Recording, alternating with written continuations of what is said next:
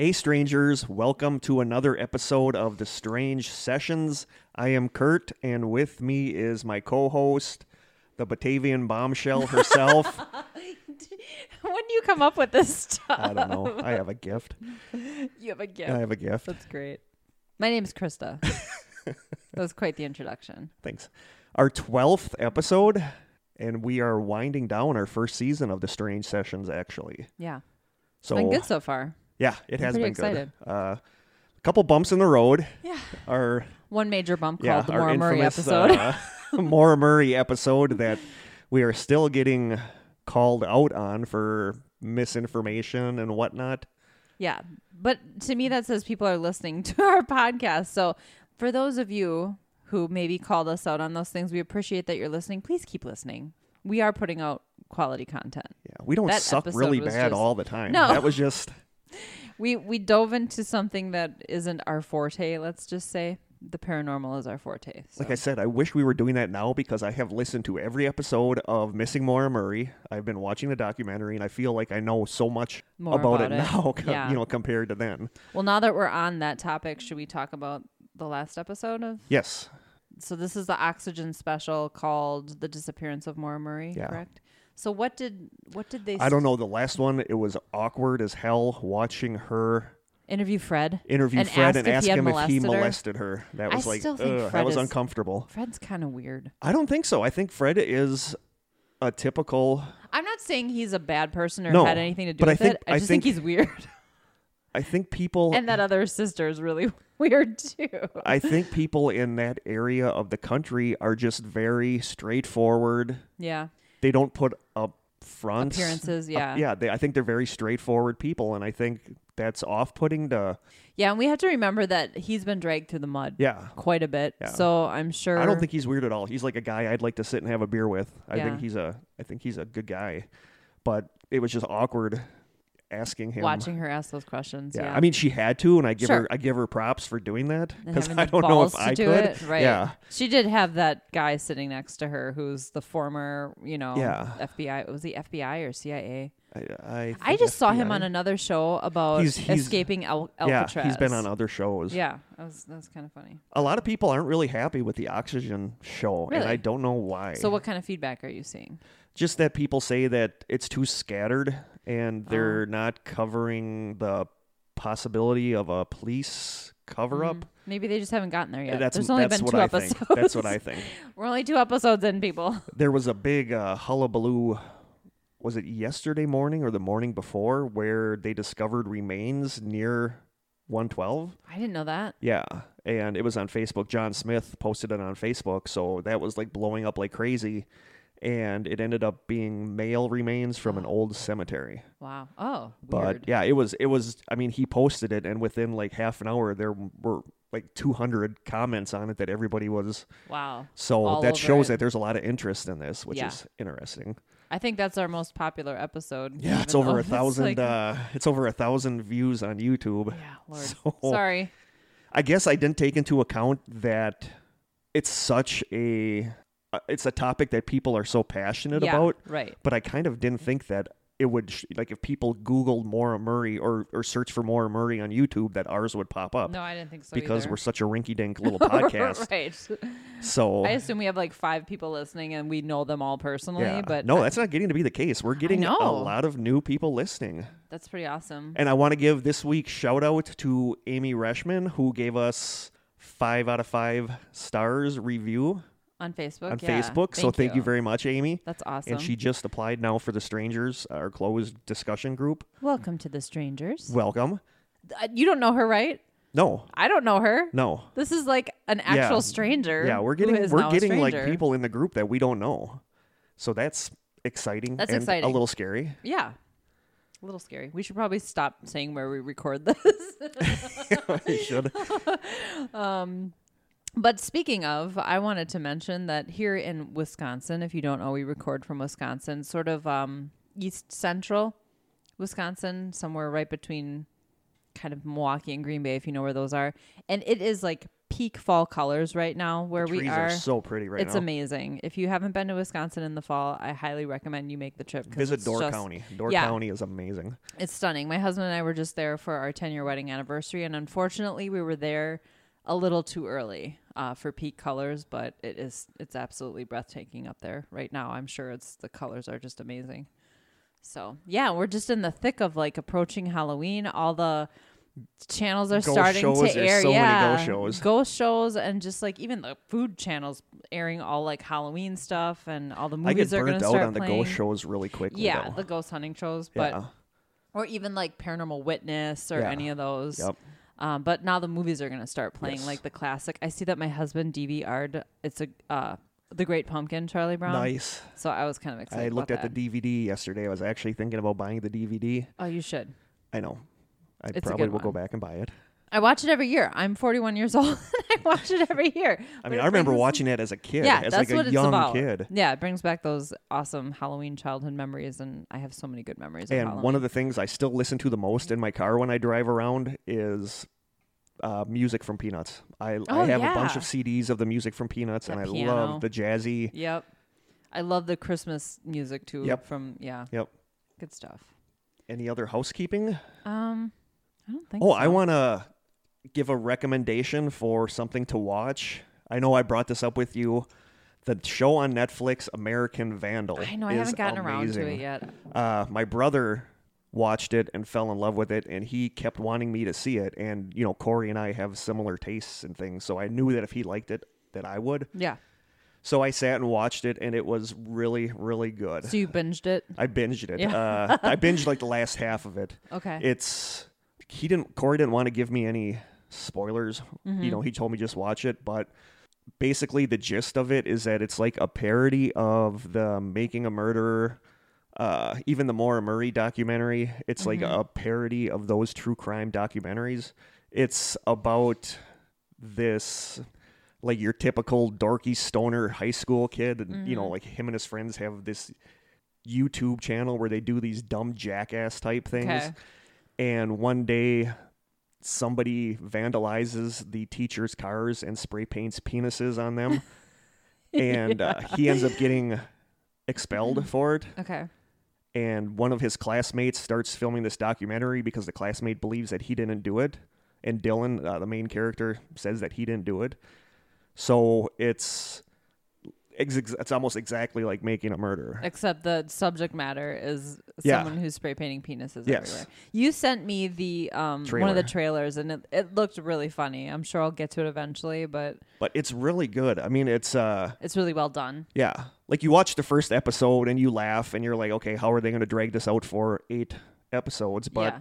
once it gets to like the second or third episode, you're kind of hooked and you're really invested in these characters on the show. And you, you know, you know, you know Dylan, you know his girlfriend, and you know the teachers and all this stuff, and you get really invested in this, and you want to know who did it. Oh, that's funny. And uh, I won't give any spoilers, but after you watch the final episode, you're kind of forced to think about these documentaries and how they affect people, about how they affect the main person in it, how it affects the side characters in it, and like even how it affects the person that films it. But it's really well done. I mean, it's like it's a lot like South Park, I think, where like on the surface it's like one big dick joke, sure, sure, but sure. underneath there's a lot of really intelligent stuff going on. joke.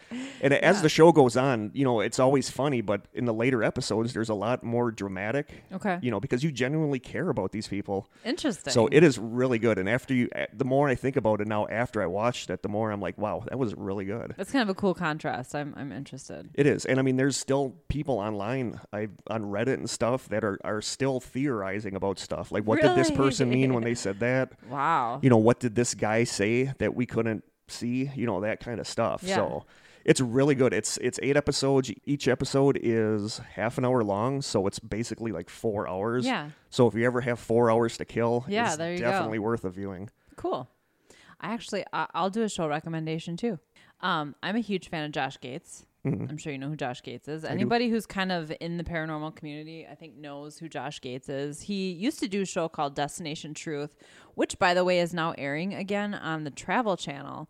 And Old so they're yeah, like with episodes? Jael and Ryder and like the whole gang is Ooh, there. I like I knew you'd like that. Um, And he has a new show also called, which is kind of funny. That was called Destination Truth. This one's called Expedition Unknown, which is kind of the same show, minus that whole crew that he would take with him. Um, Destination Truth was more about they would do a lot of paranormal investigations all over the world, and they'd look for like the Loch Ness monster and all these different legends or whatever. Um, Expedition Unknown is more about finding legends like Yes. Um, Excalibur or so and so's hidden gold. It's kind of like that. Josh Gates is an, I think he's an anthropologist. He has a degree in anthropology. I didn't know that. So he's very knowledgeable, but he's also hilarious. So he he's just a really good host and he's very knowledgeable. And now he has like a short series that's related. It's all about extraterrestrials, finding extraterrestrials. It's just airing I think through October. So it's I'm a couple episodes in and it's really good. so if you're cool. yeah, if you're into that at all and or if you're into Josh Gates and you didn't know he had a new show out, check it out. I Uh, think it's on Travel Channel as well. the what's it called? Uh, Destination. What's the name of his new the, show? f- the new one is called Expedition Unknown. Yes, uh, Corey, my brother, told me about that too. So I actually watched a few episodes of that. It's really good, good. too. Yeah, yeah. it's really good. And then Jael actually went on to do another show that I really liked that was called um was it Factor Highway? Faked? Yeah, Fact or Faked. But then wasn't there like Paranormal Highway or something? Oh maybe. Fact or Faked was wasn't on after I think like the second season. Yeah, and I really liked that show. The their lead investigator, I think it was it called like Paranormal Fact or Faked or something like that.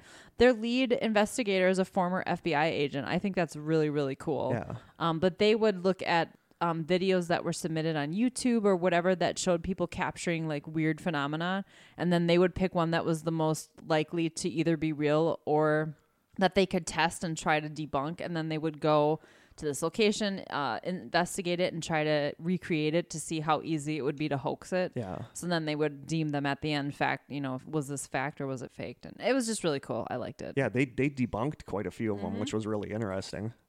They did the Paulding Light, Yeah. and I do not believe they were able to debunk that one. I'd still like to see those. Me too. I mean, it's near enough that we could do like a road trip. Yeah. Um, if anybody doesn't know what the Paulding Light is, it's in what? I can't remember the name of the. It's in Michigan. yeah, it's in kind like of not too far from I think the Wisconsin border, maybe Yeah, like an like- hour in or something. But there's this light that shows up like clockwork, I believe. Um, and you can go look at it. It just shows up. Nobody can figure out where it's coming from, what's causing it.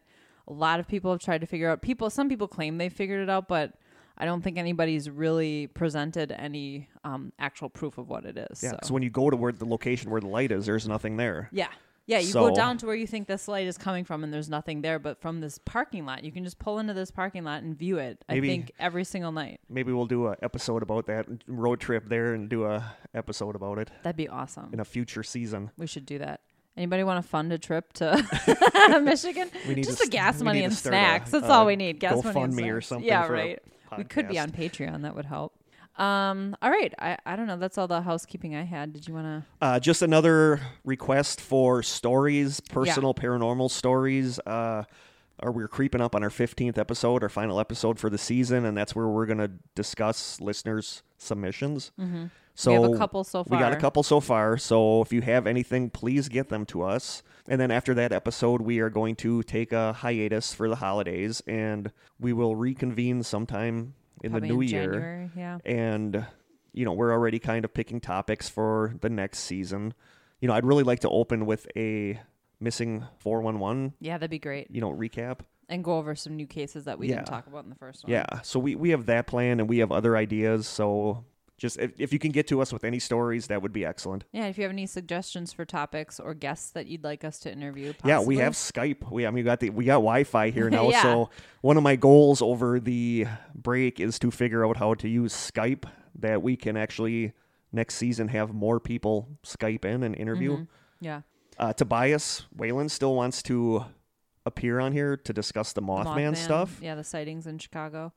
So that'd be cool. Yeah, I mean that's still going on. So Yeah, uh, yeah. Somebody, I think, um, who Sophie? just posted? Sophie just posted another link in the strangers. Yeah. So there's continue to be sightings, but yeah, that'd be really cool to um get sort of a someone who's down there experiencing it and interviewing these people, get their perspective on what's happening. yes, we got one audio submission already for our stories from Sarah. So thank you, Sarah, our Canadian stranger. So please get to us with any submissions you guys have, any stories, it doesn't even have to be a story. If you want us to read something on air Yeah. uh, for the 15th episode, definitely send it to us. As long as it's not some weird manifesto or anything like that.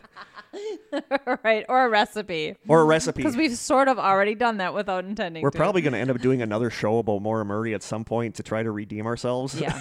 so I feel bad about that episode, I know. but you know, I mean, we screwed up. But on the other hand, we're not missing Maura Murray. We're not. Well, and here's the thing: it's not like we got every single thing wrong. I think there were just a few points that we Yeah. either left out. Someone complained that we couldn't remember key people's names, but I don't know if they were talking about the hosts of Missing Maura Murray, and I'm not sure I'd consider them key people. They're not involved in this case in any way. But um, if there are things that you think we need to revisit and correct, let us know what those are because I feel like you guys are more of an Yeah. expert than we are. One of the things I also want to do is go to that uh, the Facebook group podcast we listen to, and then submit ours and say, "Could you give us feedback?" and I Because have we actually. want. Oh, have you? I've, I've, yeah, a couple times I've seen an opportunity Yeah. to like list our podcast, but yeah, we and and do put something on there saying listen to it and let us know what you think that if there's any like other segments they would like us to do or something for the next season Mm-hmm. You know this was kind of our learning season and we learned yeah, a lot yeah, we did definitely. so again sorry about the Maura Murray Yeah, fiasco I should probably mention really quickly too that Paranormal Palaver, which is part of the old school media family here, um, is kind of changing their format for season two. So we'll be discussing that on our next episode, which we're also recording today, and Kurt will be our guest. and I'm so happy you guys are back. It was like when I listened to the first episode, it was like, oh, I missed this. I Yeah. missed, I missed hearing the three of you. oh, that's good. And we had and we you had, had a a really, good, good, first episode. I thought that was really good. They, I thought the whole interview was fascinating. Yeah. So if you guys um, aren't familiar with Paranormal Palaver, check it out. Our season opener, we interviewed Rick and Beth Olson. They authored a book called We Never Left You, and it's a story about how they lost their children in a tragic car accident and um, found a path to um, spiritualism and just basically found their true calling after this tragedy. So it was it was a really great episode, a really good interview. So yeah, tune into the season opener of Paranormal Palaver and please stay tuned for episode 2 because Kurt's going to join us to talk about Friday the 13th and we're recording on Friday the 13th. So Yes, we are. cool. It's it's actually weird being here recording in the morning. This is like kind It of throwing me off because we usually do it late afternoon, early evening. I know, I feel like we have no time constraints. We Yeah. could just talk all day. I'm sure So- they'd love that. Speaking of episode topics, what are we going to talk about today? Today's episode is about empaths. I know we've mentioned this in a couple of previous episodes, Yeah. so we figured we'd better dive into it and discuss what it is. Yeah. It's something that we're both kind of curious about. Yeah, because we both feel that we may to- that we may Yeah. be empaths. Yeah. You know, I, I I brought it up in an earlier episode. I think it was Barry that you know shortly after we met, she told me that I was the empathiest empath she's ever met. and reading re- like That's the traits and stuff, reading the traits and stuff, it does It like a lot of it. Yeah, it really does. And I know that like Brittany's on. Uh, she was interested in hearing more about it. Uh, my friend Stephanie Thompson. I think she and her brother could both be. Yeah. They're both like Yep. really sensitive and my friend Stephanie Thompson I've known for quite a while, and I really, really think she could be too. Mm-hmm. So they were really interested in hearing more about it. Okay, so what where do you want to start? Are we gonna start with like a definition? Well, we could start with the definition first of empathy. I mean, I'm, I'm assuming most people know what empathy Sure. is. Some people don't have it, but Yeah, no, we'll get into those people too. Okay. Uh, empathy is defined as the ability to identify with or understand the perspective, experiences, or motivations of another individual and to comprehend and share another individual's emotional state. You know, Okay. like if I came here and you were crying, upset about something, I would be upset because you were upset. Absolutely. You know, Yeah. because you're my friend and because I care about you, mm-hmm. it would bother me that you're upset. And that's Yeah. that's basically empathy. that's normal empathy. Yeah, I mean, it doesn't even have to be friends. Like if I was going down the street and I saw somebody hurt, I would feel bad because Right. that person was hurt. Yeah. To take that a step further, though, I am the type of person that I could see somebody from across the room that I know nothing about, and if they're crying, I feel an Yes. overwhelming urge to, s and I have to fight back tears. And that is that is one of the empath yeah, empath traits. It's weird. It's annoying actually It is because you find yourself it is feeling really emotional about nothing, something you know nothing about. Like you know people that I have. I've brought this up to that know nothing about it say like that's kind of like you know a superpower. That's really cool, and it's really Not not. really. No, It- it's it- not it- actually. It kind of messes up your life. Yeah, because we'll, we'll get into that, but Yep. it can cause a lot of side effects. Let's put it that way. So that's empathy. Empathy is just the ability to feel sorry for or to to understand what somebody is going through. right. If you can empathize with someone, you can sort of put yourself in their shoes and Yes. understand the pain they're going through. It, it actually is like a recent term. Uh, it, in 1908, two psychologists from Cornell and the University of Cambridge suggested the word, taking it from the German word. Uh, I'm gonna I'm gonna massacre this. Infalang, That sounded pretty good. because we didn't have a word in 'Kay. English that that went along with that, which is empathy. So they chose empathy using the uh, Greek word em, which stands for in, and pathos, which stands for feeling. So it's basically in feeling. Okay. So that's where they kind of got empathy from. Now, an empath is someone with the ability to feel the emotions and energy of others, possibly being affected by these influences to the point where it may become physically or mentally debilitating, mm-hmm. which is kind of what you were just describing. The empath goes through life unconsciously and strongly influenced by others' feelings, thoughts, and moods. It's also known as being a highly sensitive person or clairsentience. But a, a lot of the stuff I looked at, there were people that said that highly sensitive persons and empaths are two different things, and some other people lumped them together. A highly sensitive person meaning someone who. What do you mean by that? I guess That they they take everything way too way hard. too hard. Sure. Okay. Yeah. Yeah. Yeah. Yeah. You know, like crying at TV commercials and stuff like that. I do that. Which I do too, but that's that's something that's uh I do Uh, it in there was one though. Chris, there was one Christmas one that just used to kill me every year I saw it. But uh, that's that's like a highly sensitive person would be somebody like that that doesn't have the empath, like they don't take on the physical characteristics. Well, I think a highly sensitive person too is probably somebody who get their, gets their feelings hurt really Yeah. easily or is offended easily. Yes, That sort of thing. you know, and the, this ability to, to to pull on the emotions of somebody you're with is basically a psychic skill. Which I hate saying. So I do I, I do hate too. going down that road I do too. all. But and that's the thing is that with this, it's like looking up psychic abilities online where people disagree about stuff. There's Mm-hmm. like nothing concrete that you can go on. But that is what an empath is. An empath is somebody that actually physically takes on the emotions, or they can walk into a room and instantly judge if who's it's in a tense, good mood? like, who's in a bad mood? Yeah. yeah. So that's basically what an empath is. Okay. Uh, there's several traits. I'm going to go through the 15 traits Okay. that That's a lot, actually. Yeah, that empaths, and there's more. There's there's more. These are the Okay. ones that show up in a lot of the Okay. different. So these are kind of commonly accepted traits of an empath. Yes. Okay. Uh, trait number one: you feel other people's emotions almost in a physical sense, and often take them on as your own. This can be someone in the same room or someone thousands of miles away, depending on your bond with the person. Hmm. I mean, that's basically the definition of an empath. Yeah. you know, I could be having a good day and happy, and I could run into somebody who's not happy and not even know it. And after minutes of interacting with them, I could just feel lousy. Yeah. Totally. That's what that. And the best description I saw researching this was that empaths are basically like human tuning forks. Mm.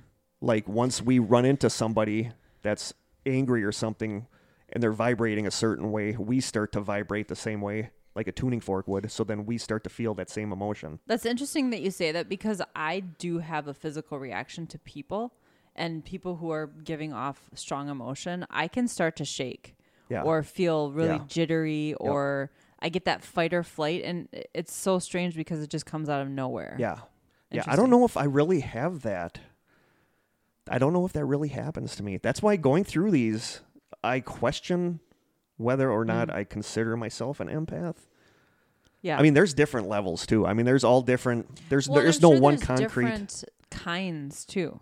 Yeah. I think empath- Yes. there are empaths who can influence other people's emotions. yes. And there are em- empaths who absorb Yep. other people's emotions. And I feel like that's how I, I don't think I'm influencing how anybody feels. Although I do have a theory on that, and we'll probably get into that yeah. too.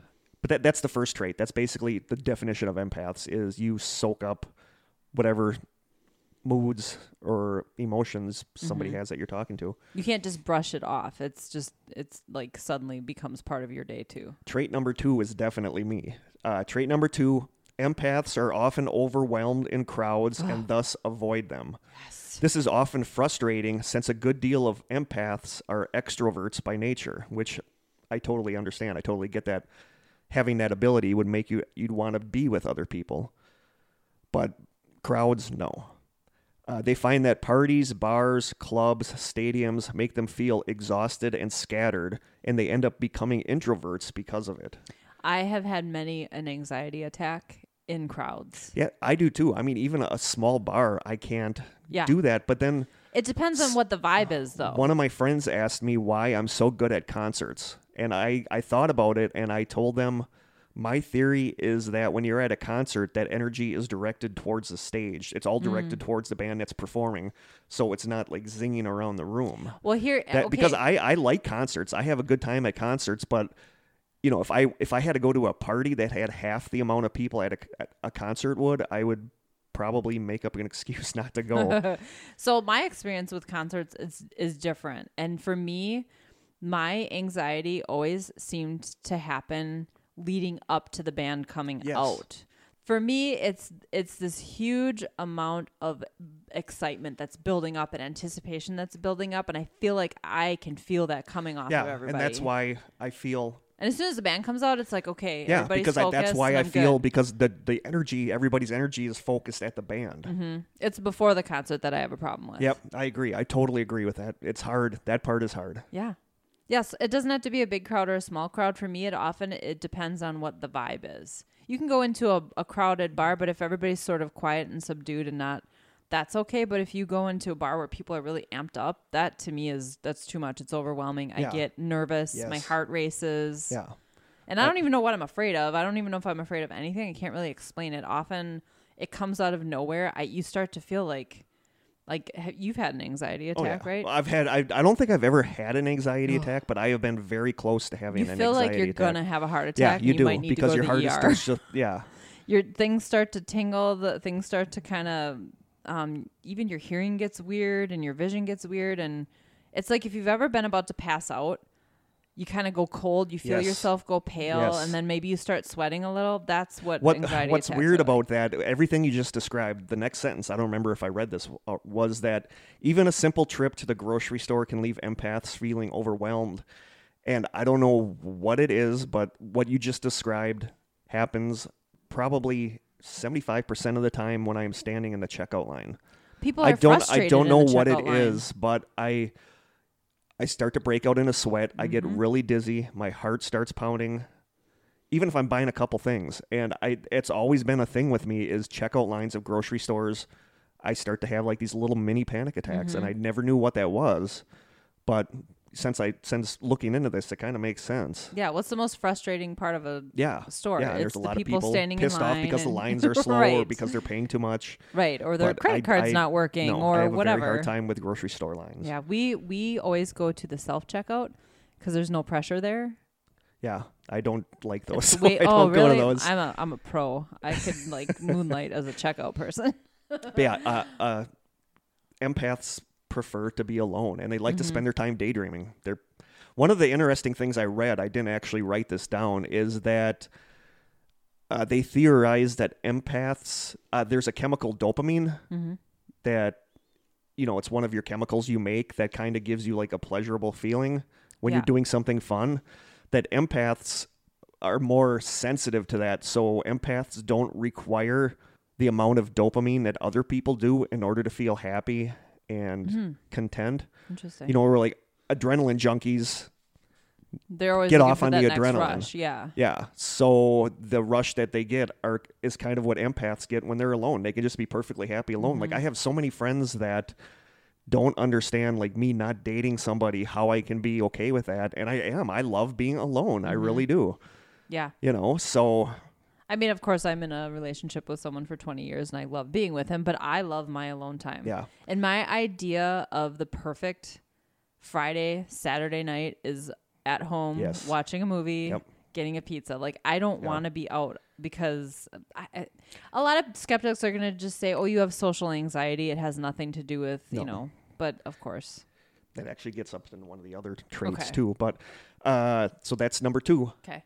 Trait number three, and this one is totally me and totally you. You and I have discussed this. Trait number three People who meet you seem to instantly trust you and often unload their problems, fears, and burdens onto you, were not just- even knowing you. We were just talking about this at work yesterday because the same thing just happened to me yesterday. And my two coworkers who I share an office with said, You just, you are that person. Yeah. You are really approachable and people want, people, just random Yep. people at work Yeah. who don't know me tell me these really personal, Yep. They'll start crying. And then, of course, I'm trying not to cry and I don't even know you. I, I- don't know what it is. If I'm in a grocery store and some person needs to unload some emotional something on someone, they're gonna seek me out out of like the hundreds of other people that are there. It's the weirdest thing. I know I, I we discussed this. I, I don't remember which one it was, but we've discussed this before that uh, my best friend Miranda is totally not into any of this stuff. And somebody at work that I had never talked to before came up to me one day and started talking and was telling me these really intimate things that it's like, I don't even know you. so I told her that, and she's like, Why do people always do this to Yeah. you? So that's when I sent her a list of, of empath traits. I texted her a, a big long list thinking that she was gonna write back and tell me that's dumb stop being mm. stupid and she read it and she's like wow she said this is totally you 100% and she goes i understand you better now. So That's because people yeah there's people there's friends i have that i worked with that even miranda i mean the, f- the very first day we worked together within the first 10 minutes we just had this instant bond. Mm-hmm. and i've had other friends. I had another female friend there that was a very paranoid person didn't trust anybody.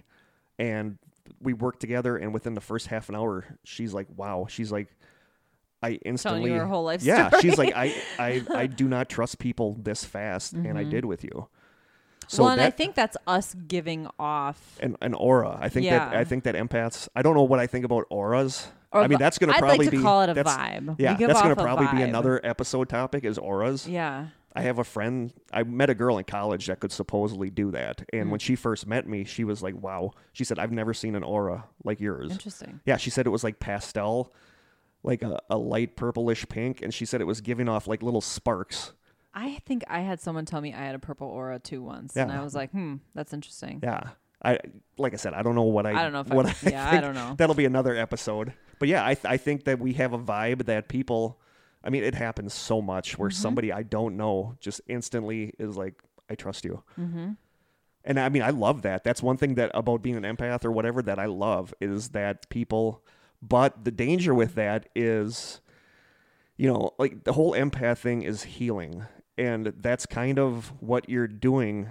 When somebody comes up and talks to you about their problems, they are basically taking that weight off of themselves And and, it dumping it on on, you. you, and you carry that weight Mm-hmm. instead of them. Totally. And that's why people are drawn to empaths so that they can dump That's an interesting theory. you know, a lot of the stuff that I looked at with empaths online is so new agey that it kind of rubs me the wrong way a little I know. bit. But uh, but It's I found a couple that are like really good. You know, Yeah. like there's one person that calls this stuff ops, which stands for other people shit.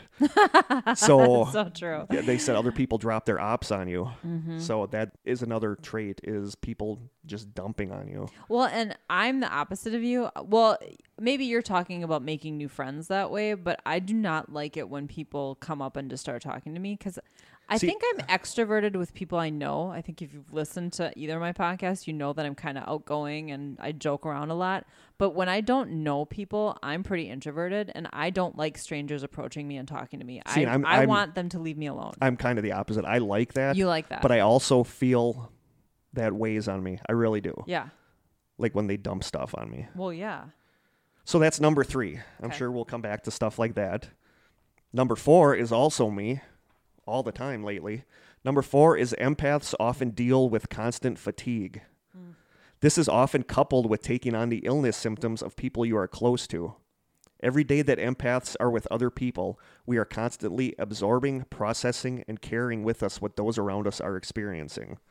And I don't know if that's why I'm tired all the time or if it's mm-hmm. just getting old, Right. but I am just Getting I, old and out of shape. yeah, We're I'm in our 40s and yeah. it sucks.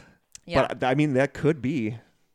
For me, it's hard to tell because I have a really long commute and Yeah. I I just put in a really long day and I'm older and who knows? I don't know. I'm if also I- a chronic overthinker where my Oh mind my is God. my mind is Are always you a just worrier? yeah. I'm, i I'm lay in very bed much at a worrier. night. Yeah, me too.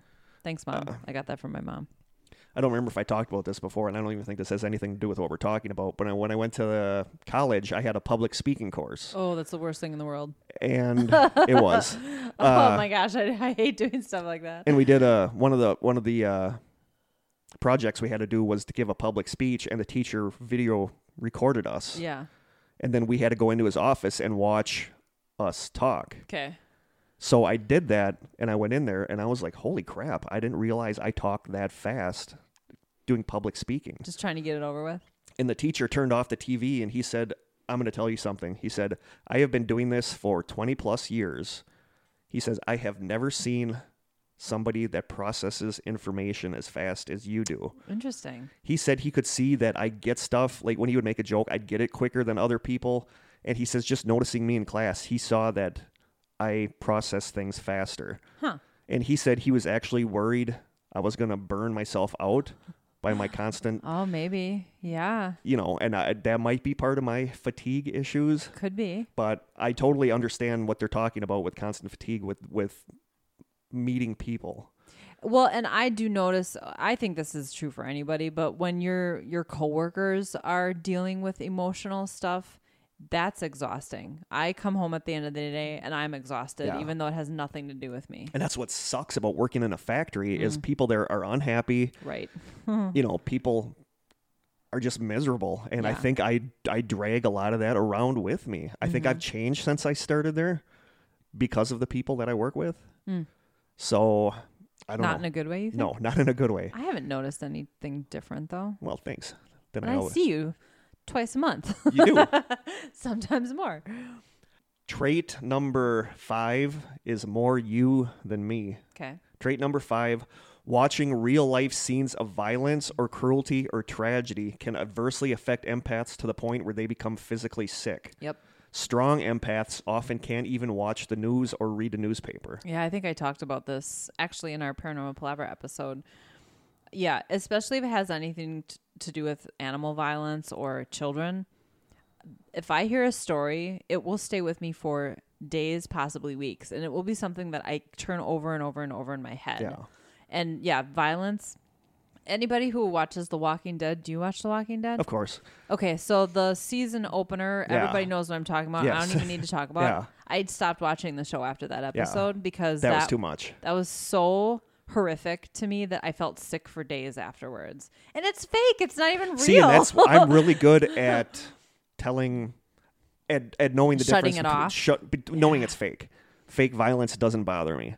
yeah, Real I know. violence, I, I can watch the news, but my thing with this is that for some reason I am drawn to and fascinated by like serial killers, Yeah. and I've seen crime scene photo, like the most gruesome crime scene photos you can imagine, and that yeah, doesn't bother me. disturbing to me. I uh I a couple weeks ago I I there was a link to a video of somebody getting shot in the head and I watched it and I wish to God now I hadn't because Yeah. it was horrible. Yeah.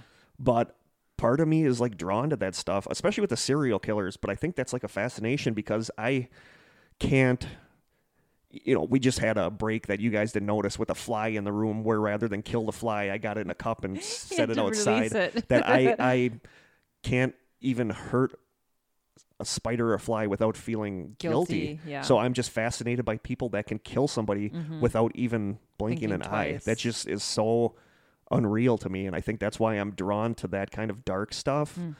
But the violence and and that kind of stuff doesn't I mean, it makes me sad and it bothers me, but not to the point where it bothers you. That's Mm-hmm. I one place where you and I differ with this a lot. I'm really careful about things that I click on on Facebook and YouTube because I'm worried I'm going to run into something that I didn't want to see because I've had that happen before. Yeah. Something graphically Yeah. violent and it will stay with me for just days. Yeah. It, it's crazy how it's almost irrational. Yep. And so I'm I'm trying to learn how to somehow block that stuff or turn it off. You know, there's got to be a switch I can turn turn off to make it to not be so affected by that stuff. But man, yeah, the news is tough and I live in Milwaukee County and Milwaukee is a very violent city. Yeah. And p- people probably don't think that if you don't live in this state, but it's incredibly violent. And it's it's spreading up here by where we are. It's Yeah. Mm-hmm. it's getting bad up here too. So I just try I try to catch the weather, maybe some current events and when they start talking about local news, I I have to turn it off because it's always News is so news. manipulative, though. I mean, they they, they want the bad stuff in order to Yeah. keep you watching. with like one good-hearted yeah, story one feel good piece in Yeah. there. Trait number six. Empaths have a very strong innate love of nature and animals. nature recharges us, and empaths often consciously or unconsciously find themselves drawn to the outdoors to find happiness and clarity. This is so and I'm very much that This with my so walking trail. true. Yep. You know, where I if I go for like a week without walking out there, I can almost kind of feel it Mm-hmm. that I need to get out there. yeah. So I totally, totally no, agree with one this hundred one. percent. Yeah, I think a lot of people feel that way. Of course, Yeah. people who aren't Yes. empaths. Yeah. but yeah, Trait number seven. This kind of is can unfortunately be me. Empaths have a very weird love hate relationship with narcissists and energy vampires. Narcissists are the opposite of empaths, caring only about themselves and no one else. While empaths are repulsed by narcissists, they often find themselves drawn to them, whether it's fascination, the belief that they can fix or change them, or due to the manipulation of the narcissist. Hmm. This becomes a dangerously toxic relationship of the empath constantly giving and the narcissist constantly taking. And I, I kind of feel like I'm like this because I'm drawn. You know, like people at work say that if somebody, if a cute new girl starts that's a hot mess, I'm going to be attracted to her because that seems to be my, that seems to be my mo. Yeah, that I and I think some of that is thinking that I can fix the person or be what Help the person needs. yeah. So Hmm. I, I totally get this. I've known narcissists. And it's fascinating to me because I that's like the serial killer thing where it's like, how can this person do this and not care? have, yeah, not have some kind of guilt. But or- narcissists are also very skillful at being manipulative. So Mm-hmm. it's very easy for them to reel empaths in with that. Mhm. And then, like like they said, it becomes this really horrible toxic relationship where you're getting drained by the narcissist that loves the energy and stuff that you're feeding to them. Yeah, I think I'm the opposite. I feel like I can recognize someone like that pretty quickly, and I am like, Stay away. I don't want to have anything to do with Yeah. those people. Yeah, most of the stuff I read said that actually that most empaths are like you, Mm-hmm. but a lot of empaths are still drawn to these people and end up in horrible relationships because of it. Yeah, I can totally see that. Trait number eight. Uh, this is us. Empaths often have a very hard time saying no to people, overexerting themselves to help people, whether it's through their time, energy, or money. Other people's happiness always comes before their own. And anybody who knows me will tell you that that's that's very much me. You're very easy to take advantage of. I think. Yeah. I don't think I. I think I used to be that person, but I have. I'm very proud of the fact now that I can say no to anybody for anything because I've learned if I don't, I'm gonna be exhausted Yeah. and probably sick and miserable because I feel like as I got I get older, I'm so greedy with my time and my energy that I have a really hard time giving into things that I know aren't worth my time. I and wish people I could that I, aren't worth my time. I wish I could be like that, but I'm I'm yeah. I for you know, so many of my close friends said the same thing you did that I'm very easy to take advantage of, but I don't because you have a good heart. I don't feel like I've been. I think what, uh, when that's happening, I feel like I know I'm being taken advantage of. And sometimes I let them. Sometimes Yeah. I go along with it because I like helping somebody, even if I know I'm being manipulated. right. You know. But yeah, that's that's. I need to be more like you in that aspect. I feel like my life has improved because of that. And I feel like I've um I'm one of those people who I don't want fake friends or friends who drag me down or cause drama. I've cut those people out of my life Yeah. because I just I I think because I, I I am super sensitive and I take stuff home with me and I really if I have someone in my life who's causing me drama, it affects me like Yeah.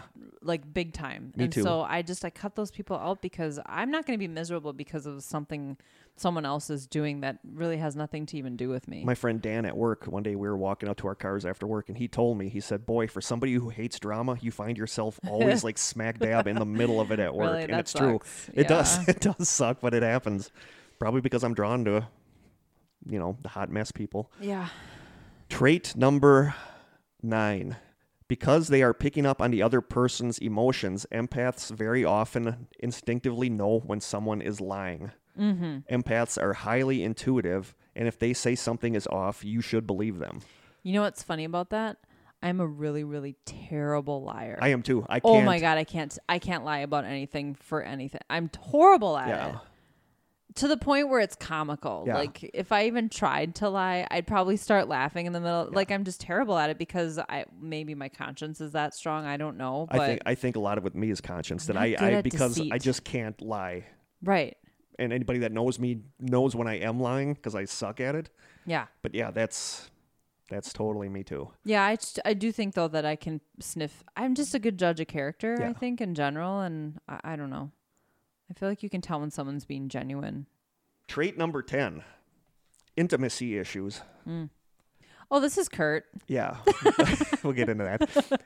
Empaths need a great deal of time alone, and their partners often don't understand that and see it as aloofness. And we we were talking about that earlier, where Mm. Yeah. that's a big problem that some empath people run into with their partners is that the partner doesn't get that the person needs time alone, and it's not because they don't like the other person; it's that that's just the way it is. They need that time to recharge or reset or whatever. Yeah. And the second part of that is going to be me. Uh, some empaths also shun sex because the emotions being emitted are too overwhelming. It's it's not a big deal to talk about it because my friends know it. And hey, if you listen to the podcast, you're kind of my friend. but sex always has freaked me out. It freaks me out like a physical fear. Interesting. Yeah, like it, like I mean, I've had it. I mean, don't get me wrong, I've had it. It's nice Kurt's not a but virgin. but sex freaks me out. Sex with another person freaks me out. If Yeah. you know, the other stuff doesn't. Yeah. You know, if you can pick up what I'm putting down Sure, there. sure, sure, sure, sure. Uh, What I've noticed about you, we're gonna get like um.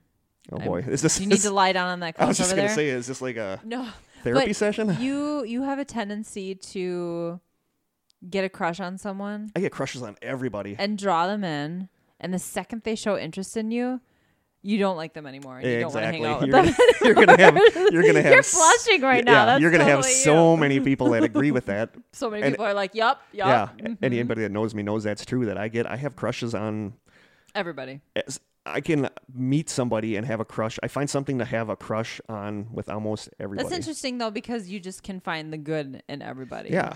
You know. Well, thank you. Let's that look was at it that was that that was harmless therapy. Yeah. Thank you. But yeah, you're totally true. Mm-hmm. Uh, yeah.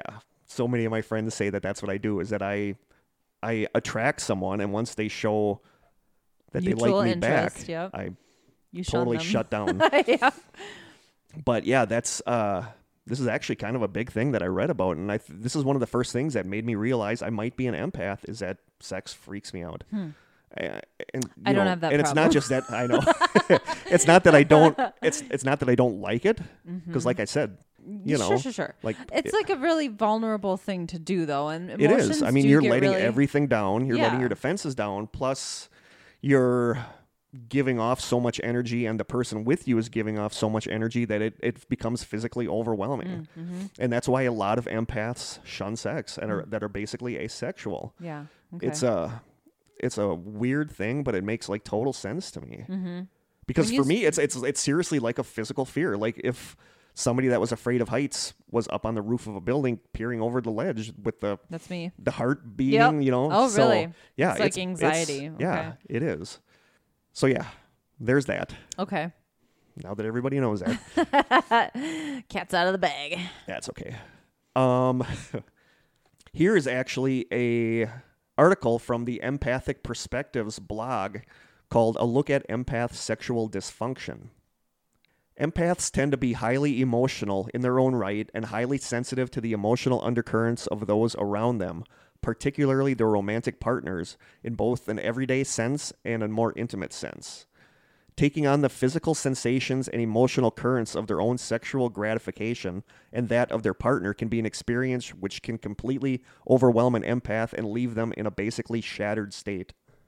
This is a state that many empaths avoid at all costs. So that that's I Yeah. totally believe that. I totally believe that. I can totally get but that. also on the other hand, looking up uh, the intimacy issues with empaths, there's also the complete opposite where a lot of people go out and have sex with tons of people. A lot of Mm-hmm. empaths find comfort in having sex with a lot of people. I'm not that either. No, I I can get that though. I think that there's just different triggers for people. I, I don't know You if those I don't know if trigger is the right word, but maybe those people, those empaths that do that, have the ability to shut off their energy in that whole energy mixture with the two people that they just focus on the other person's energy. maybe. A lot of the stuff I read said that empaths are more comfortable giving sexually than receiving sexually. Oh, sure. Yeah. Yep. Yep. So I think it's just varying. You know, everybody's a little bit different. Like the violence doesn't bother you, but it really bothers me. The sex doesn't bother me, but you know, I think it's just everybody has those little differences in these traits. You know, just like anything. Totally agree. Yeah. Number 11. Empaths are hypersensitive. Whether it's lights or sounds or smells, it can distract us to the point of irritability. Empaths are often easily startled by the slightest sound, and we can hear things and smell things that other people can't. One hundred. Yeah, that's totally me too. Because so many people come up to me at work. You know, I'm I'm doing something on my machine, come up behind me and say, "Hey," and it always scares the crap out of me. And everybody is like, "Why are you so jumpy?" Yeah. And I've always been like that. Yeah, I kind of am too. For me, it's more the sensory stuff though, and this could be related to the fact that I get migraines, but smells, sounds, stuff like that really, really affects me big time. And Yep. I do, I do feel like I have like a really strong sense of smell, and I have a really strong uh, ability to hear too. My parents used to joke that I have bionic ears because I could hear them whispering about stuff that I wasn't supposed to hear See, I don't have that. about. The smells I totally agree with because a lot of times I'll be like, "What is that? It smells like something's burning," and people are like, "I don't smell anything." Mm-hmm. I've smelled that over the years. That's interesting. Number twelve. Empaths have an innate desire to help and heal, and if someone is hurt physically or emotionally, we tend to them no matter what they have done to us in the past. Hurting someone can physically affect us to the point where we lose sleep or are sick because of it. You know, that we kind of talked about that. that, yeah, I Mm-hmm. Can't hurt somebody. I mean, if I pass a stranger on the street and think I hurt them, that can literally keep me awake at night. I know. So like a weird sucks. chance encounter where maybe you looked at someone the wrong way or were Yeah. rude and you didn't mean to be. Yeah. Yeah. that's stuff. Yep. Yeah, you replay it over and over and what I should have done this differently. It's so weird and they probably never thought about it again. No, I know. But then we're up at night worrying about it and they're they don't even remember it. That's like somebody makes a gesture to me on the road that will affect me for the rest of my drive because I'm like, what did I do? Like, Yeah. how could I? It's so weird. I think that we just carry that stuff with us, you know, with us much longer than anybody else would. Most people would just be like, laugh it off and it wouldn't cross their minds again. yeah. You know, Not a lot of my friends ask me why I worry so much about what other people think. You know, and I just do. I don't want to I don't want to feel like I piss somebody off. Mm-hmm. It just bothers me. Yeah. Trait number 13. Empaths often find themselves having addictive personalities, turning to drugs or alcohol to block out the emotions of others. I feel like drugs and alcohol for me enhance that. Really? Yeah, so I am actually, for the most part, I, I don't really drink. I don't, you know. No, I don't either. I feel like I, I have food. I mean, if I have anything, my addict my addictive personality thing is food. yeah, me too. because I love food. I'm already thinking about lunch. yeah, But for me, anything that um makes me feel for even a second like I don't have total control, I don't like that at all. And al- drugs and alcohol are that. I trust me. In my younger years, I experimented. I did all kinds of fun stuff, but uh, that I just had a totally different mindset. Then I find that as I get older. That stuff really affects me much more than it used to, and Yeah. so I just stay away from it because I think it enhances everything rather than that's interesting. I never thought of that. yeah, it to me it's not something that blocks it out or n- numbs it me Yeah, or any no, it, I become way more aware and I think uh, susceptible to that sort of thing. hmm. Trait number 14. This is me. Empaths often have a very low tolerance for pain. The slightest pain can cause great distress. Yeah, I am a puss. I am too. Uh, my- when I, last time I went to the dentist, the dentist didn't actually say it, but basically insinuated that That I you're a am a baby? puss. Yeah. I am the same way at the dentist, but I think I just have sensitive. I mean, I'm I have very good. I take really good care of my teeth because of the don't wanna go pain that the- I have at the dentist. Yes, because I just have really sensitive teeth. But I, I think I'm the same way. But I also because I've I've had migraines for so long, I've also learned how to live with pain. I don't get them as much as I used to, but it it used to be the sort of thing that would have me in bed and totally Yeah. debilitated. Now I can go to work with a migraine because Yeah. I just know how to work through it. But certain things like, you know, I know what you mean. Yeah. Yeah, I'm just such a puss. Yeah. Especially, paper working cut in a is like factory. Oh, sure. Yeah. Yeah. Like there's guys that'll get their finger caught in the machine, bleed all over the machine, and they're like, whatever. And you know, if I get one little cut, I have like three band aids on it. I got first aid cream on it, and Yep. I got, you know, I'm all feeling all faint. I just have no tolerance for pain. I I'm think just- it's a sensory thing though. Like I'm Yeah. real I have major light sensitivity, stuff like that. Like I get cold really easily. I don't like extreme temperatures and I think we're just physically very sensitive too. totally agree. The last one, trait number 15, empaths often have other psychic abilities. Hmm. And I this I think is kind of me because I have weird psychic things. Yeah. I, I would never call myself psychic, but I have certainly had things happen to me that I sort of knew about ahead Yeah. of time that are 100% not yeah, coincidence because they were I way have freaked out friends to the point where they kind of shun me because I freaked them out so much with this psychic stuff, like knowing what they were going to tell me, so knowing what they were going to say. yeah let's give some examples I think we I don't know if we talked about this one before, but my friend I used to work with at the factory, Carly. Uh, one day we were working on machines, kitty corner to each other, you know, sitting on on our chairs, running our machine, and all of a sudden she like kicked herself away from her machine and rolled her chair over by me, and she just goes, "There's this commercial that's on TV." And I said, "Yeah, the commercial with the couple that are driving cross country, listening to different songs." and she just was like, "How did you know that?" And I said, "When you were rolling over here, it popped in my head." oh that's so funny And she was like totally freaked out. And my friend Miranda and I have this all the time. You know, there was one time I went up to the other plant to talk to her and she wasn't by her machine. So I turned around and started walking back down to my plant. And at that time, Miranda had come around the corner up where I had just looked and she wasn't up there. So I'm walking away and Miranda knows that her and I have this. So she said she focused in her head yelling my name.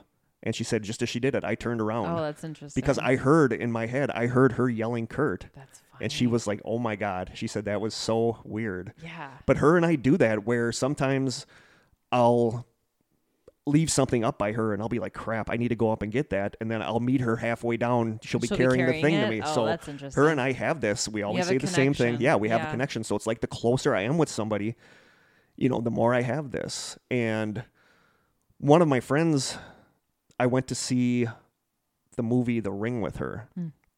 And we were walking out after and we were talking about me being able to do this. So we were walking to the cars and she goes, "Okay, what shape am I thinking of right now?" And I said, "You're thinking of a triangle." Uh, then I said, "No, wait, you're thinking of a cylinder." And she just completely freaked out because she was thinking of a pyramid. And then she all of a sudden thought of a soda can oh, instead. oh, interesting And she was she, she was so you freaked caught out. her changing her Yeah, mind she was so freaked out that she just kind of couldn't talk for a little while. So I mean, I have that stuff, but I remember you and I trying to do stuff like that Yeah. years ago yeah, And I actually suggested maybe for season two we have an episode where we kind of experiment with that sort of thing Yep. because it's really intriguing to it me. is. It's it's intriguing to me too. So my experiences are less like in the moment like yours. Mine have always been um like I I was driving I always seem to be driving in my car. That's weird. I think cuz your mind has a tendency to just sort of wander and, you know, be all over the place, but I my cousin just popped into my head. I haven't seen her in years. I haven't maybe I don't even remember the last time I saw her. Maybe probably somebody's wedding or something. I don't know. Um, I haven't talked to her. My it's not people we're really close with. And I remember thinking to myself, it's so strange. She's got to be in her 40s now. How come never she's never gotten married? I've never even heard of her having a boyfriend. Like I- just started my mind started going through all these questions like I wonder if she's maybe she's a lesbian. Like I don't know. I just was kind of turning this over in my head and the very next day my mom texted me and said, "Oh, you'll never guess who's getting married." My cousin was getting married. And she told me the next day.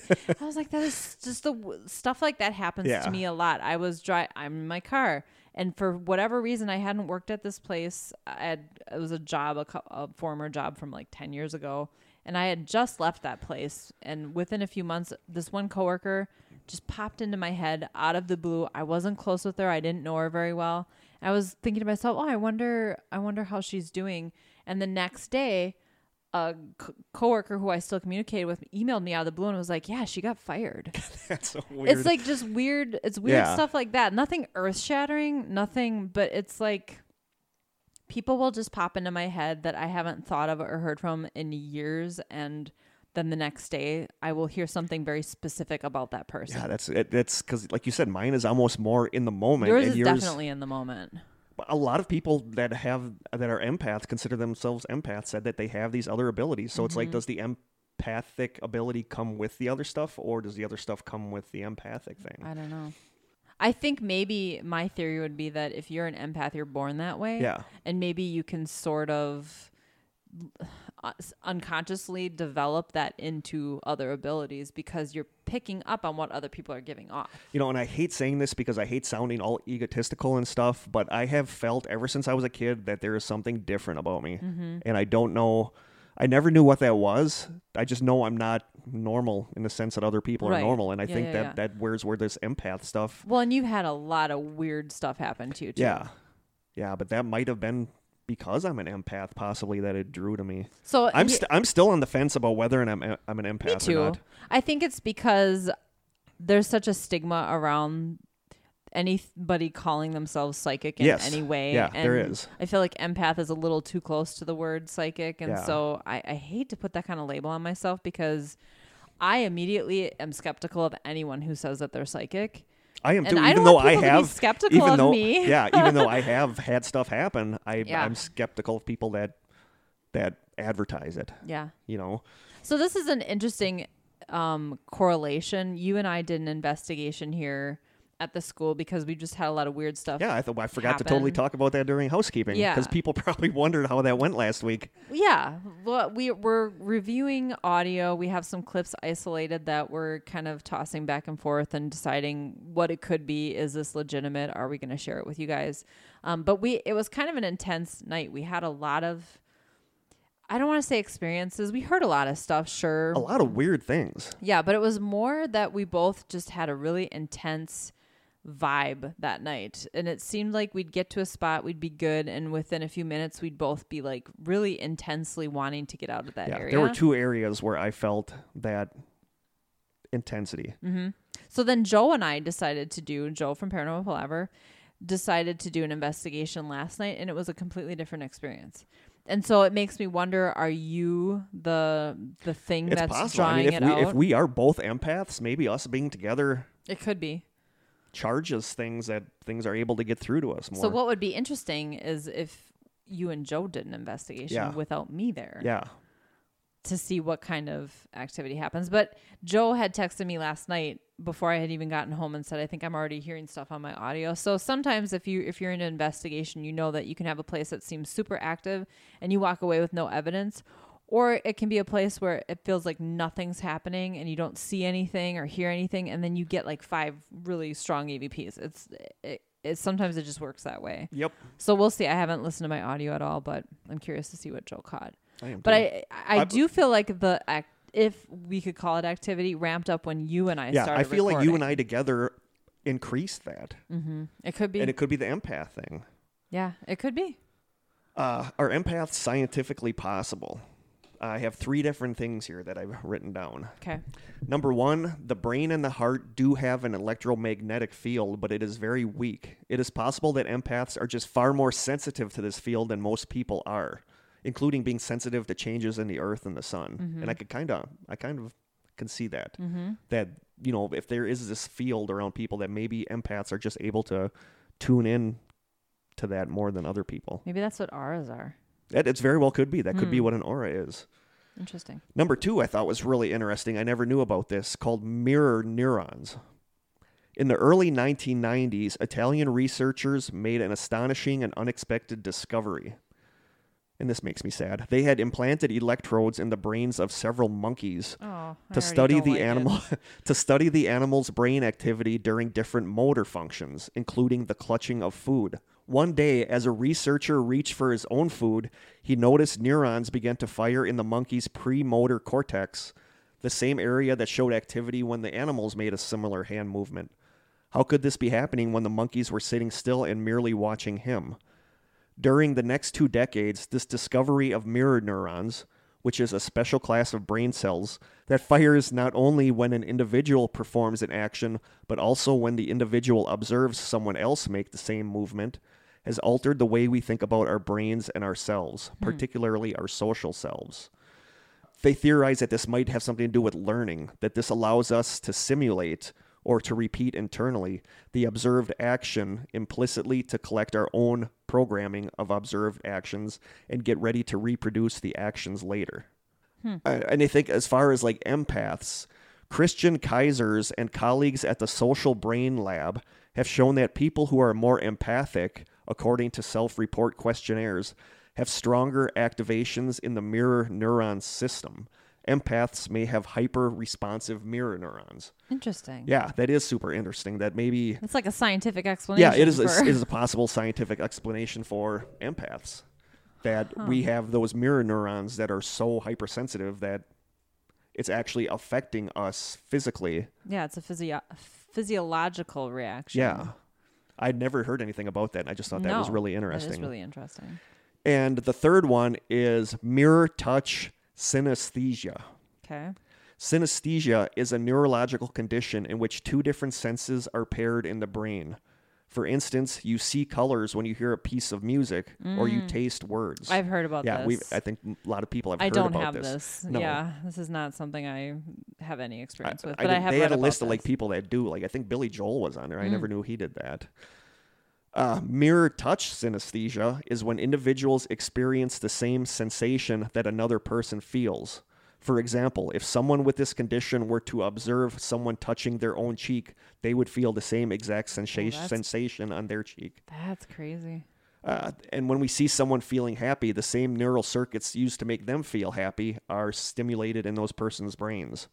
And that kind of explains empathy too. Mm-hmm. Oh, totally. Yeah. So those are scientific, really fascinating scientific possibilities Yeah. for this. I'm really fascinated by the mirror neurons thing. Yeah, that is really that cool. you know, when the monkey saw the guy lift the food up, the same neurons fired as when the monkey lifts the food up. hmm So I thought that was cool. And then there's lots of new agey theories about what empaths are. Uh, this one we talked about, I believe, in our last episode about the Mandela effect. Uh, new age theory number one uh, Earth is moving to a higher dimension. Okay. I thought it was really interesting that uh, Rick and Beth Olson on your interview said that I Yeah, think it's already basically the same thing about 2012 because Yeah. I said something. I feel like something happened around that time, and they said that is when we generally moved up a level. Yeah. I forgot what he called it. We went from Homo sapien to Oh, Homo luminous, something Yes, like uh, that. yeah. which I thought was really fascinating. Mm-hmm. But uh, some people theorize that that's what empaths are. Is that because we moved up now, empaths are kind of here to help people deal with that. Hmm. Theory number two says that empaths are basically the next step in the evolution of mankind, Okay. which I could kind of I could kind of get behind that. Uh, and when you look up this stuff, you see a lot of stuff about what they call indigo children. Yeah. Uh, indigo children basically started when Nancy Tappe, a teacher and counselor, studied the human aura, otherwise known as the electromagnetic field, Mm-hmm. which we just discussed. Yeah. Uh, that's the field that surrounds every living thing. She noticed that 80% of the children born after 1980 had a new deep blue colored aura. Oh, that's why they're That's called that's where they're called indigo children. Mm. Uh, they she she you know looked more into this and discovered that indigo children had a lot of the same traits as empaths, but they are much stronger than empaths. Yeah. You know, a lot of these I mean, children. I always thought they were psychic, not Yeah. necessarily empaths. yeah, Okay. a, a lot of these so-called indigo children are withdrawn and stuff. And she said a lot of these indigo children are diagnosed as ADD and being put on medication, which is dampening their abilities. abilities. Yeah. So I mean, I don't know. I don't know what I think about that. And and you know, she said that basically the empaths are there to guide the indigo children. okay. You know, there's a lot. There's a lot of like uh, they talked about, like Rick and Beth talked about too, are light workers. There's a Mhm. lot Yeah. of people that call empaths light workers. That we're basically healers. That we're we basically heal people. Hmm. It, it can just be our presence. It can be them talking to us. Yeah. It's weird though because I'm sort of an unwilling participant. Like I don't want. See, that I, I. I want, I like the responsibility. I Mm. like, I thought it was really interesting when I think Rick talked about the fact that somebody with road rage could basically be a sorcerer because they're Mhm. directed this hatred, this energy towards somebody. Yeah. So I've seen a lot of stuff that said basically empaths are like the white pieces on this chessboard Mm. going against the black pieces, the dark pieces on the, the chessboard that are the people filled with hatred and stuff, and that it's like this cosmic chess game Wow. where we're the force of good, they're the force of bad, which is kind of That's daunting. overwhelming. Yeah. but I just thought it was really interesting when he said that. And I'm like, yeah, that's, you know, like light workers are there to contradict that kind of stuff to like, to like press back against the evil, against Hmm. the bad. So I just thought that was really interesting. You know, it, it's funny because I do find myself when I hear about situations of like road rage or violence or whatever, I find myself thinking of like, this is going to sound insane. It's almost like a fantasy of a recreation of the situation where there's a good ending. Oh, yeah. I Yeah, came- totally. I Totally. came to the rescue. I do that too. like I'm the one who Yeah. made things okay. Yeah. And I think I have this Yeah. I have this really strong desire to make things okay and to help people. But I was very, very shy as a little girl. And it took I'm even into my twenties, I was still pretty um an introvert. And I remember my mom taking me to birthday parties and she'd have to like slowly sneak out once I felt more comfortable. Otherwise I would never let her go. Wow. I was just I, I was very that. shy. I know. I really worked hard to kind of get past the sort of I don't want to say fear of people, but I guess you can kind of look at it that way. And even in my 20s, I think I had a little bit of like agoraphobia. Like I didn't want to go anywhere, especially by myself. Yeah. Um and so I think that's just playing into I I don't like people coming up to me and talking to me and you're you've always been outgoing, so it's not an issue. But I like you. it. I mean, I, if, if this is something I have, I mean, I want what I want my existence to have meaning. So I Yeah. like being able to help people, even if it's pulling their crap onto myself and weighing me down, and it. So you ends know up what- it ends up having a bad effect on effect you. on me. At least I helped someone. So I, w- I was thinking pretty um, deeply about this the other day, and I I was thinking I wonder if if you are truly if we are truly an empath and we absorb the emotions, can we then learn how to influence other people with our emotions? Because it's very possible. that would be much more Yeah. constructive and Well, less damaging if we could help people by not taking on their emotion and actually just influencing them with our emotion. that would. We'll- We'll get to that in a second. okay. I just want to do the last uh, new agey theory. Okay. Of course. What do you think it could be? The last new Of course. AG theory. What what is always a theory? It's aliens. Aliens. that it is I was just that that it is it is a result of alien abductions that aliens do this to us, No. or that it is a sort of Illuminati mind control that do Oh, this to God. us. So there's Joe's that. gonna love that. yeah, these aliens are busy. I don't. Yeah. Wow. They are multitaskers. No I wonder don't, why J Rod took it easy at Area 51. He was like, I ain't gonna do all that. right. He's feeling lazy. But yeah, that's that's one of the theories is that the people that are abducted by aliens have empath stuff. Mm, I don't like it. I don't like it either. Mostly because it's terrifying. But And now, lastly, uh, th- this is the hard part: is what to do, what to do with this. Mm-hmm. And I really have. there's a lot of stuff online about it, but there are a lot of people that like charge money for courses on how to deal with this, and that's where barriers go up with me. I'm like, no. I mean, if, if. I mean, I understand that you need to make a living and all that, but if this is your gift, it's your calling. if this is your calling, a lot of people are really, really good about this too and freely Mhm. help people. hmm But, you know, this is like being a psychic where it's like, how do you to how do you strengthen your psychic skills? Like there's no one answer. Nobody knows what's right and what's not right. hmm So there's a lot of stuff about how to deal with being an empath. I suppose the way you could look at it, though, a doctor has the skills and knowledge to cure somebody. Yes. They're not going to do it for free. Yes. Well, they will. I mean, if they have to. I I mean, no, suppose- but no doctor's going to let somebody die in front Right. of them. Right, I suppose. Right. Right. Right. But you're gonna the the person receiving the help is going to end up paying someone for that Yeah. that service. But there's so much online about this. I've downloaded a bunch of PDFs about empathy and how to deal with it. So here That's what I'd like to learn. A, how could I, Yeah. if I do have this, help people without having to take on their yeah. stuff? And how could I shut it off if Yep. I wanted to? Uh, if you're really interested in this, go online, Google this. You're going to find literally millions of links about Yeah. it. And then find somebody that, find a site or a person that kind of speaks to you that you kind of feel good. That- You know, yeah. like I, I, I prefer the ones like the one that said, that called it uh, ops, other people's shit. I like Mm-hmm. that because it's like a real, it's a real term. and it's not, it's all new agey yeah. and all, you know, uh, not that I'm not against, not that I don't like new age stuff, but sometimes it can just be a little it's too much. out there Yeah. and not can- really just- has any scientific No, backing. it can just be a little much. But fi- I find need somebody. a little bit of science. Yeah, find somebody that you like that speaks to you, and and go from there. But Mm-hmm. here are four basic, and you're going to see this at almost all of these ones you look at. Four basic ways to deal with it. Okay. Number one, and you're going to see this on almost all of them, is to visualize a barrier around you. Okay. Uh, a lot of people say a pinkish, a that. goldish, a white light. I've that done with the a white zipper light that you thing. zip up A that zipper. yeah, it has a zipper so you can seal it. Oh. But and this is one that a lot of people disagree with because a lot of people say if this is your gift, you're basically shutting yourself off.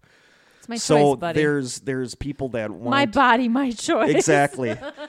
there's teachers that teach this stuff Mm. that you know some of them say do this and others say don't do that because then you're shutting it off and others say do it because you're hurting yourself by your constant bombardment from other people's feelings. I've done that during investigations. Yeah. Imagine myself surrounded by a white light. Seen, I've I've never done that. Mm.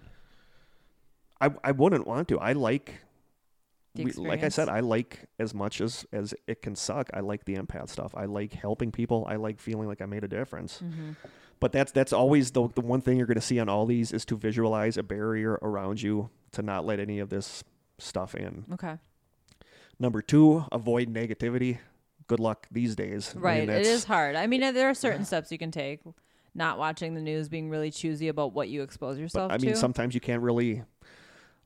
You can't really choose where you work. You can't really Right. choose the people you work with. You can't choose the family you have. You're, There's always going to be this, but avoid as much of it as you possibly can. right.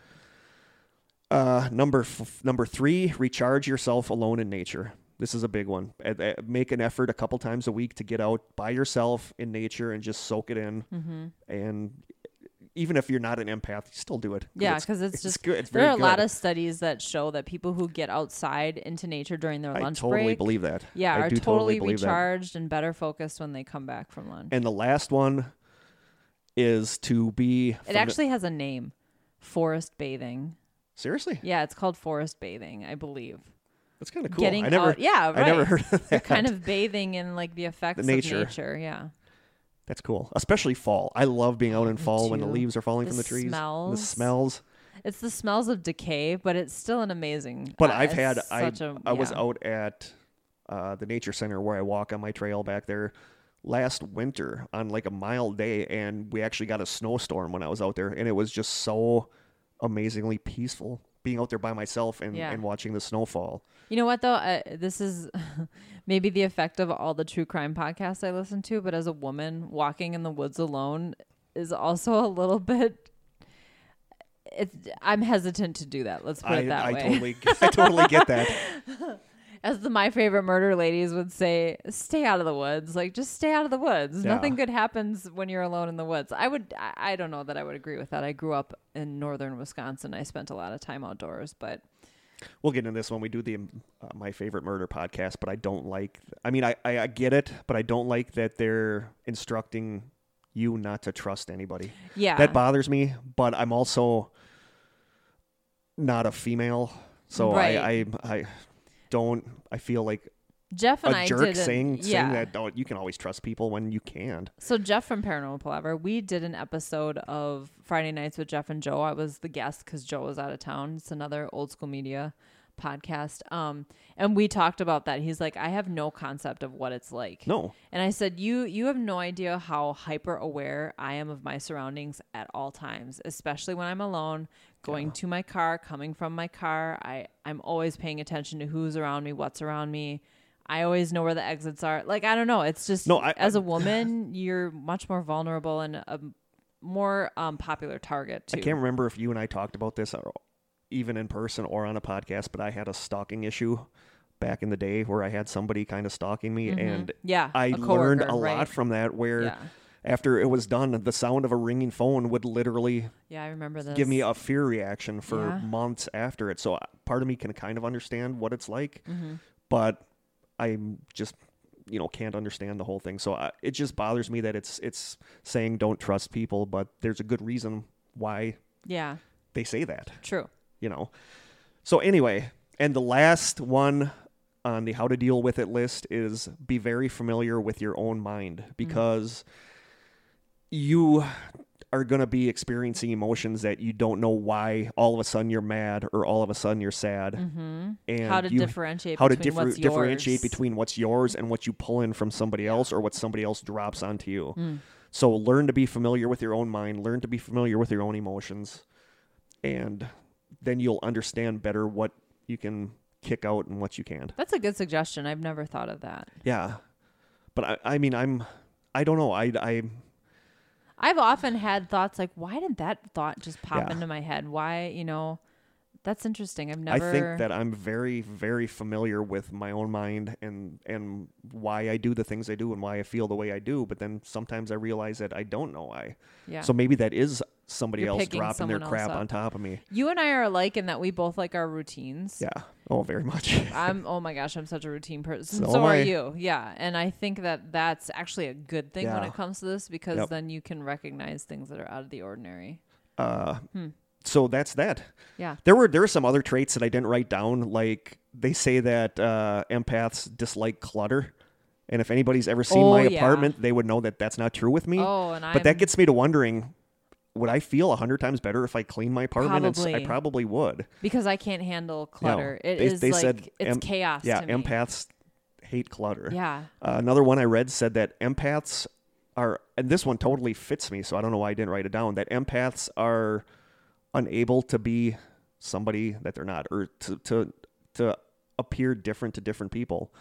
I think I brought this up Wait, once. s- say that again. What do you mean? I'm that sure. empaths, uh, uh, an example. Uh, I don't remember if I talked about this either, but like 10, 15 years ago, uh, my friend Erica and I, we were at my apartment. We were drinking and playing Crash Bandicoot, and we were pretty drunk. Mm-hmm. And out of the blue, she just said, "Do you know what I really love about you?" And I said, "What?" And she said, "I love the fact that I've known you for so long, and you are always you. You're not. Oh. You're not." I've seen you with family members. I've seen you with people you just met. I've seen you with They people you've known your whole life. She said, on- "You yeah. don't." You, I think her exact phrasing was, "You don't put on masks for different people. You're just you, and and you're never anybody else." And she said, "I love that about you." So that kind of is what this is about. Is that, and I think that's the same with you. I think that Yeah. you're. I've seen you with people you don't know, and I've seen you with people you're familiar with, and I think you're very much you all the time. I think we're genuine. Yeah, that's a, that's the genuine Yeah. genuine person. And I, I, one of the things I read said empaths are that kind of person that they're Mm-hmm. always the same. And there were just a bunch of other ones. If you're that if seems exhausting. Being trying acting Yeah. differently around Yeah. different people. Like why why put that much effort? I'm exhausted into, just being me. right. But if if you are really interested in this, Google this stuff. There is so much about this stuff online and it's just fascinating to me. And mm-hmm. I, I really believe this. I still don't know if I am one. I think I am, Yeah. but I don't know. I don't know. I mean, I fit so many of these things. love The, the sex thing is what's really interesting to me Yeah. because it's uh, really specific. you know, like everybody that meets me is just like fascinated by that. They're like, "How do you not?" yeah. And I, uh, I think it would be cool if people who listen to this who've known us for a long time. I think you probably have more people listening than I don't know if any of my friends listen to this to be honest. But I would be interested to know if people who've known us for a long time hear these traits and say, "Yeah, one hundred percent, you guys are empaths." yeah, Like, yeah, definitely get, we're get not back to very us good at, at judging judges. ourselves. Yeah, right. I think we need get back and let us know. I mean, get back to us. Let us know what you think. Are are Krista and I empaths? Are you an empath? Yeah, Do, I have friends I can think of at least like two or three right now in my head that I think are empaths that probably listen to this. I believe Beth from our Beth Olson from our interview on Paranormal Palaver. I believe she's an empath. Yeah. That conversation happened after I left for Yeah. the day, so it'd be interesting to have someone with a lot of experience. Well, you said you want to have them. I want you guys to have them back on because I Oh, thought we they were will. phenomenal guests. But Yeah. I, I, kind of want that to come up in the next one. Is the empath stuff? I'd Yeah. like you to ask her about that. Yeah, we You could know, have her I- on this show. I really want to look into this stuff, but then I run into the same thing that I do with that's like working on enhancing my psychic abilities, where like a part of me freaks out and doesn't want to do it. And a part of me doesn't believe it anyway. Yeah, a part of me It's doesn't believe it, and then the part of me that does believe it doesn't want to do it because it freaks me out a little bit. It's a strange contradiction. you know, like like when Barry first told me that I was an empath, I looked into it and then I pushed it aside because I didn't want to really deal with it. But now Mm-hmm. the more I've been researching it, the more I kind of would like to to work on this. Oh, and yeah, because it's in, it, it- it's fascinating and intriguing to think of what you could do with it. Yeah. But it's also sort of comforting to sort of have maybe an answer to all the weird Yeah. things you've experienced and Yeah, like I said, I loved it when Miranda said, "Now I totally understand why you are the way you are." I mean, that that made me feel good because Mm-hmm. Yeah. I don't know why the hell I am the way I am because I do some goofy shit. You know, Mm-hmm. we all so do. yeah, We're all totally weird and that's okay though. we are Who wants to be normal? exactly. Normal's lame. It's overrated. So, listeners, strangers, what do you think of empaths? Get back to us. Uh, you could talk to us on our strangers page. We had a lot of people sign up for it this week. Thank you I guys so to, much. Um, also, just real quick, um, Amy Rushman said, "Thanks for the ad." Yay! So Thank you, welcome, Amy. Welcome to the strangers. Um, yeah, send us your stories for episode fifteen. We Yep. really want to hear. Get back to us on this empath stuff. I'm really fascinated with it, and I want to hear what you guys think of it. Is it a, a bunch of hooey? Yeah, I mean, do you think it's valid? Do you think it exists? or is it just I don't know, Or is it just sensitive People I like me know. being oversensitive that cry at stupid commercials. could be, could be. Could be. Just let us know. Get back to us. Uh, send us your submissions for our 15th episode. We will be back in two weeks. I think our episode topic is going to be the grinning man Yeah. because it's going to be like right around Halloween. So that's kind of a good scary one. Yeah, that is a good one. And I was thinking, you know, if the grinning man could get together with the hat man, the bye bye man, they would have like a badass, creepy gang. Right? It'd be like Reservoir Dogs. Yeah, just really scary. Yeah. So Very get cool. back to us. Let us know what you think of the empath stuff. Yeah, and feel free to rate us on Facebook, Yes. like us. Um, we I don't know how iTunes works, but I think if you rate people on iTunes, it pushes them further up in searches and stuff. Ever like since the that, Maura Murray so- episode, I'm afraid to look at our iTunes rating because people are gonna. I don't know. I I feel like at least we're getting out there. Yeah. You know. Yeah. Hopefully, people will give us a second listen. If that if the Maura Murray episode was the first one they listened to, hopefully they're you know liked us enough to listen to another episode because I I feel hope like so. Don't hate us. We're Yeah. empaths. We take that hard. right man. So get back to us. Let us know what you think. And until next time, stay, Stay strange. strange.